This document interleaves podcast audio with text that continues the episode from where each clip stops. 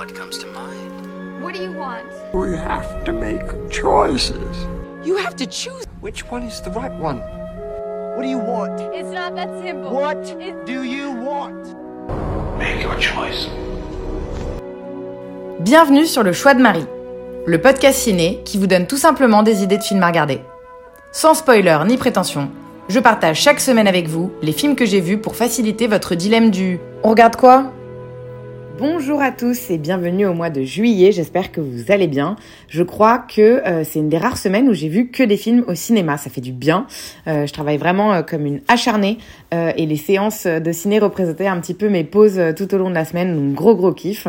Et dans l'ensemble, plutôt que des bonnes découvertes. On va parler de euh, cinq films du coup cette semaine. Un biopic, Elvis, un film d'horreur d'animation, Mad God, un thriller horrifique, Black Phone, un drame, Liban 1982, et pour terminer, un film d'animation, Marcel de Shell with Shoes On. On commence donc avec Elvis, que j'attendais avec impatience, biopic musical coécrit, coproduit et réalisé par, par Baz Luhrmann, qui vient de sortir, réal que j'aime beaucoup, Roméo plus Juliette, Moulin Rouge, Gatsby, trois films que j'ai vraiment euh, beaucoup aimés.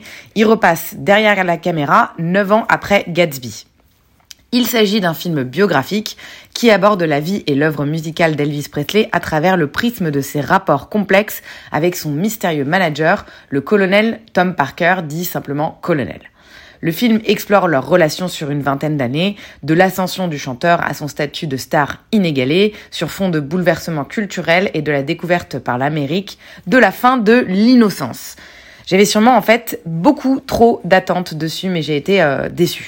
Je suis pas forcément fan de biopics par ailleurs, mais en général, les biopics musicaux ont tendance à me plaire un peu plus. Et Lurman, pour moi, c'est vraiment un maître en la matière. Explorer la vie, la carrière de vedette, c'est toujours intéressant pour le commun des spectateurs sans même avoir spécialement une affection, un goût ou des souvenirs particuliers avec l'artiste. Et c'était absolument mon cas avec Elvis, que je connais euh, vraiment euh, très très peu, je me rends compte. Le film met en avant ses débuts, ses succès, ses douleurs et ses peurs, mais j'ai pas accroché. Et je crois que c'est euh, en raison principalement du style narratif, sans doute, mais aussi au niveau du message que, du film qui est délivré. On a en fait une voix off tout du long, celle du manager du chanteur, qui est en fait, soit dit en passant, le bad guy du film, qui raconte, explique, contextualise ce qu'il se passe sur un ton presque trop détaché. Ça manque cruellement d'âme pour moi et j'ai eu du mal à bien saisir le message à retirer du film. C'est visuellement impressionnant, ça c'est Baz classique, costume, décor, palette de couleurs, vraiment hyper immersif, même si je suis pas euh, forcément fan de son style de plan. La musique est aussi euh, hyper cool. Comme d'habitude, on a un espèce de mix d'anciens et de nouveaux, ce qui offre euh, des, des, anachronismes qui sont plutôt sympas, mais ça n'a pas suffi à me maintenir en haleine tout du long. D'autant plus que c'est long. Dieu que c'est long, 2h40 qu'on sent clairement passer. Tom Hanks est impeccable comme d'habitude, on sent qu'il prend son pied dans ce rôle de méchant et il est vraiment excellent dedans. Et bien évidemment, on a aussi une performance incroyable d'Austin Butler en tant qu'Elvis, fidèle dans le physique, l'attitude, la gestuelle, il est vraiment euh, comme possédé par l'artiste. Euh, un jeu d'acteur qui est parfait et qui lui a demandé euh, du coup euh, pas mal de thérapie derrière pour en sortir, mais je pense que c'est un rôle qui risque de lui rapporter l'Oscar l'an prochain. Je pense que juste en fait pour ces performances d'acteurs, ça vaut le coup d'aller voir le film, mais j'irai pas non plus jusqu'à vivement le recommander parce que ça a pas été les 2h40 les plus mémorables de ma vie, bien au contraire. Si ça vous chauffe, Elvis est sorti le 22 juin au ciné, il est encore tout frais et dispo dans vos salles. Deuxième film de la semaine, à nouveau en salle, un véritable ovni, Mad God, un film d'animation horrifique américain réalisé par Phil Tippett qui vient de sortir ici. Il est initialement animateur et spécialiste d'effets spéciaux, ce type. Il a bossé sur des films iconiques comme Star Wars, Indiana Jones, Robocop, mais surtout Jurassic Park.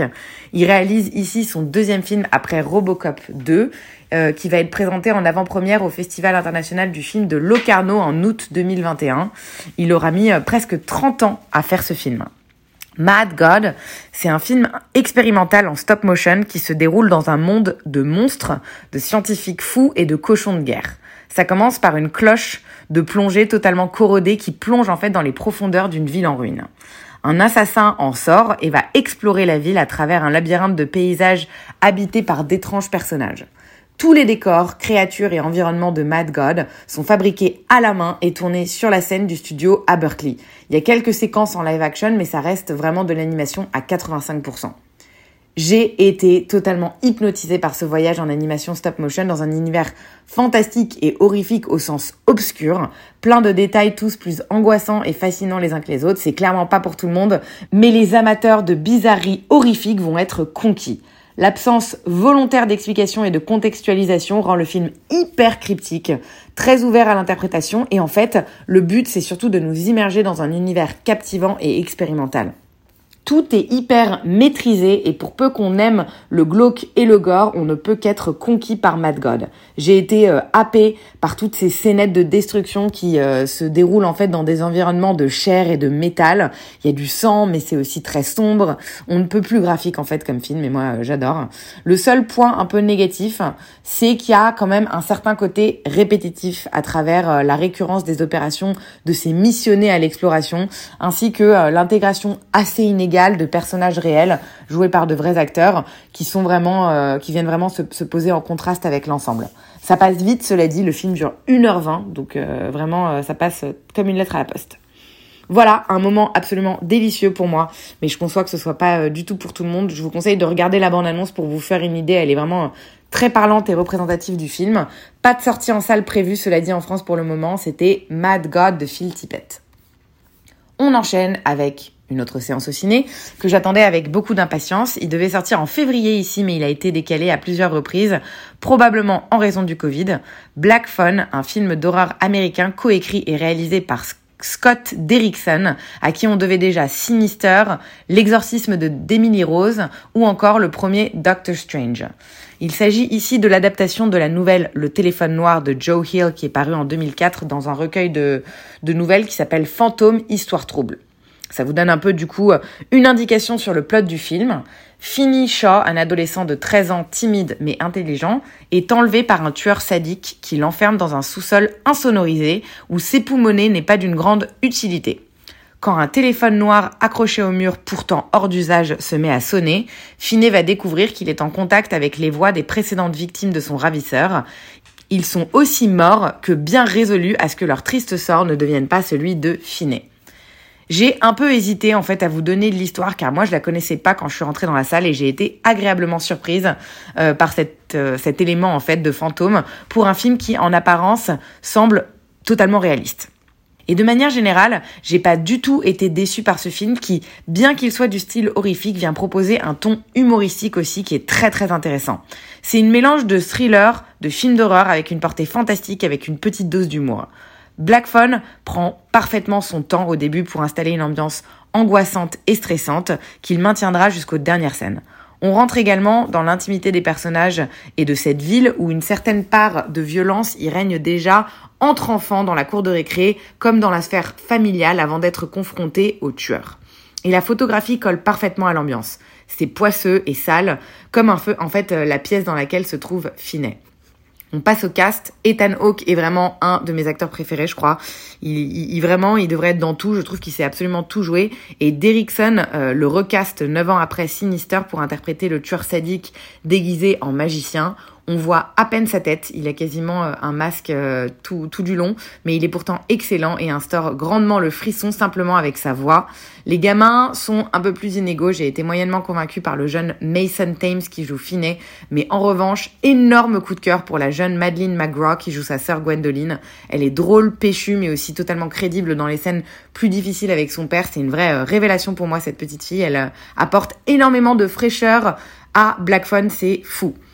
Ça s'entend, c'est un grand oui pour moi sur Black Phone, devant lequel j'ai passé vraiment un bon moment et qui propose un ton original pour un film d'horreur à l'histoire en apparence bien classique.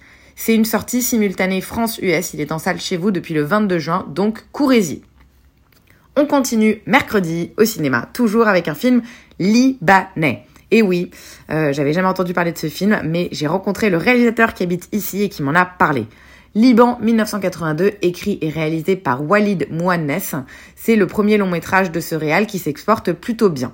Le film a été en effet dans un paquet de festivals et surtout c'était le film qui représentait le Liban aux Oscars en 2020 lorsque Parasite a gagné. Pendant l'invasion du Liban par l'armée israélienne en 1982, dans une école primaire périphérique de Beyrouth, Wissam, 11 ans, tente de confesser son amour à l'une de ses camarades de classe. Au même moment, ses professeurs qui partagent un différent politique essayent de masquer leurs craintes face à ce qu'il se passe en dehors de l'école. Je manque sûrement un petit peu d'objectivité avec ce genre de film car forcément l'histoire me touche et rien que le fait d'entendre des gens parler en libanais, ça, me- ça me plaît. Donc forcément j'ai très très vite accroché devant Liban 1982. J'ai adoré le concept de nous mettre euh, le jour même du déclenchement des combats, à peine quelques heures avant que le combat n'éclate euh, et qu'il était absolument euh, imprévisible, soit dit en passant et surtout de confronter ces terribles événements avec la vie quotidienne d'élèves dans une école. Au sein de cet établissement, on va voir le déroulé d'une journée se mêler avec les prémices d'une guerre, du point de vue d'une professeure, mais surtout du, point de vue des élèves de primaire. De manière enfantine et presque naïve, on va mieux comprendre le contexte qui laisse pressentir une scission au cours dans la société libanaise. Que ce soit dans les discussions entre les deux professeurs ou la façon dont certains enfants parlent du Liban, c'est, assez difficile à décrire, mais c'est un film où on sent que l'ambiance est pesante. On sent l'atmosphère qui n'est pas sereine et tout se dévoile au fur et à mesure que la tension va monter. Les plans sont lents et longs et laissent l'ambiance bien s'installer. Ça fonctionne hyper bien, vraiment euh, chapeau euh, sur la réal. Le point faible pour moi, c'est que c'est à nouveau un petit peu répétitif dans les actions et le film est parfois un peu lent et manque de punch. Sûrement le contrepoids d'avoir fait un film qui se déroule sur une seule journée qui est en apparence banale. Du coup, tout ne peut pas être extraordinaire. On ne s'ennuie pas pour autant parce que le film dure 1h40, mais c'est vrai qu'il y a quelques petites longueurs. Nadine Labaki, qui est avant tout une, une- l'une des plus grandes réalisatrices libanaises à qui on doit euh, Caramel et maintenant On va où et Cafarnaum, est remarquable dans ce film. Elle est, elle est juste actrice, c'est celle, celle qui joue la, la maîtresse de, de la classe d'école, euh, d'école primaire. Ses expressions laissent parfaitement transmettre les émotions de son personnage sans avoir à dire euh, le moindre mot à l'oral. Et c'est surtout en fait à travers le petit Wissam qui est interprété par Mohamed Dali qu'on va être le plus impacté. Le regard d'un enfant sur un conflit d'adultes et il est impeccable dans ce rôle. Voilà, il se trouve euh, qu'il est sorti chez vous il y a un bon moment. J'ai vu qu'il était sorti en novembre dernier, en 2021. Donc j'imagine que c'est plus possible de le voir en salle à ce stade, mais vous pouvez le trouver en VOD, à l'achat ou à la loc sur Amazon et Universiné. C'était Liban 1982. Et la semaine se termine samedi soir lorsque je suis allée voir le dernier film A24, Marcel de Shell with Shoes On. Il faut pouvoir euh, s'attendre à tout avec euh, A24 et ça a souvent tendance à être glauque, mais pas ici. Marcel, c'est un film familial d'animation américain réalisé par Dean Fleischer Camp. C'est son premier film qu'il présente sous forme de documentaire.